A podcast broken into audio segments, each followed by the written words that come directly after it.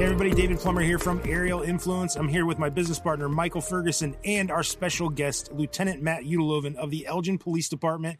What we want to do right now, this is part 4 of this 6-part series, but what we want to talk about now is the different drones that are available to police, how you guys are using them. One of the questions I have is, you know, because the drones are so different, you've got the Mavic 2 Enterprise Dual, which is small. You've got the Matrice, which is huge, but the Matrice has much higher quality. So what's more important, the quick deployability of the Mavic or the slower deployability but higher quality image of the Matrice? I know that's a hard question. Yeah, it is a hard question. I hate to deflect it and say it's a case-by-case basis. And it would truly come down to your needs assessment and as well as budget as well. You know, the Enterprise is great. Like you said, it's out of the box and up and running in about a minute. Mm-hmm. So for the quick subject bailed on a traffic stop or a burglar alarm, you want to check the roof, things like that, very quick and ready to go.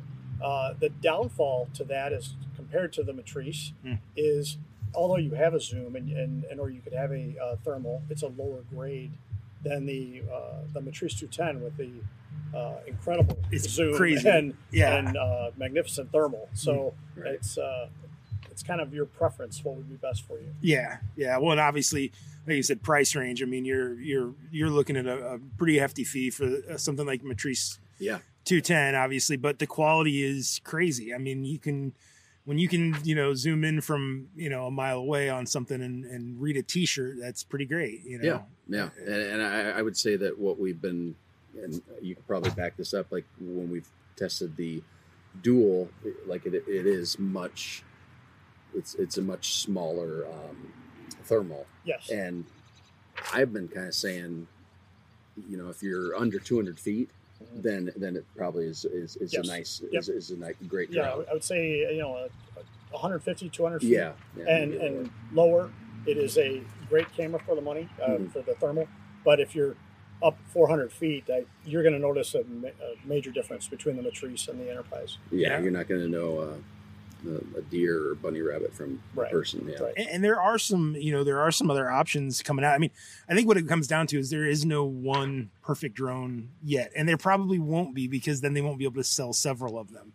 Several different, options. What everybody wants is that small foldable drone that's quickly deployed that also has a 30 times optical zoom and also has the top of the line thermal. That's what everybody wants. Right now, that doesn't exist. Now, there are companies like Autel, they just came out with the Evo 2. I know they've had a lot of delays, a lot of issues getting that thing out, but that's got replaceable gimbals on it. It's going to be I think it was like $9,000 or $10,000 with its thermal on it. Yeah, and it's got a full 640 by 512. Yeah. High resolution thermal on it. And you can actually switch the gimbals out. So we'll see, but that's kind of Autel is a good company. They've had some success, but are they going to be able to go over into this realm with the thermal cameras and get something cranked out where something goes down, they can, get another drone into the police hands? And is it as reliable? I mean, that's the one thing DJI has going for it seems, is that, regardless of what you think of the company or your politics or anything else, nobody's making drones the way they are and as high quality as they are. I was just going to say, David, you hit it once again. There isn't an all-encompassing drone, but I kind of equate that even to the patrolman out on the street. The things that you have, you're talking a drone with a thermal, a light, a PA system, a dropping device. There may not be that one drone. That's like an officer saying, I'm carrying my body-worn camera, my taser, my, my nightstick, my officer. Yeah, you can't put, so much on a person. Same thing with a drone. Yeah. You're going to have to kind of choose your call that you're going on, or, choose your battle, if you will, your assignment. Yeah. So. Yeah. And that kind of gets into where if you have a crash scene or a reconstruction, that's a completely different drone, a completely different procedure altogether. I mean, so many people are using the Phantom 4, so many departments we see, are using the Phantom 4 to do their mapping. I've tested out at this other system. It's not Skywatch. It's, you guys have seen it before, actually.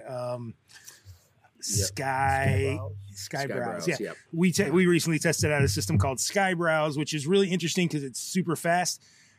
One of the issues with them is that, they still have not had a map, put into like a court case or anything like that, because they're not sure how accurate it's going to be. I mean, it's definitely a lower resolution map than something like the Phantom would produce. Right. And obviously not as accurate as something like the Phantom 4 RTK would reproduce, because that's going to be like centimeter level accuracy. But I think as this is all evolving, police departments are figuring out what they need, you know, because this is all such new ground. Like, do they need the Phantom 4 RTK? Maybe they don't. Maybe they just need the Phantom. Maybe they need something else.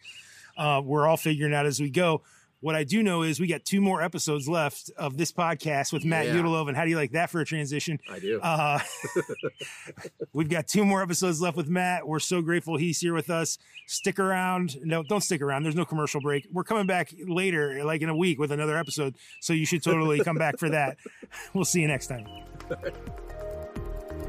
Drones are our future, and we want to be here as a resource for you. So subscribe to our emails to get the latest drone knowledge. As always, thank you for listening. We're excited to share the future of drones with you.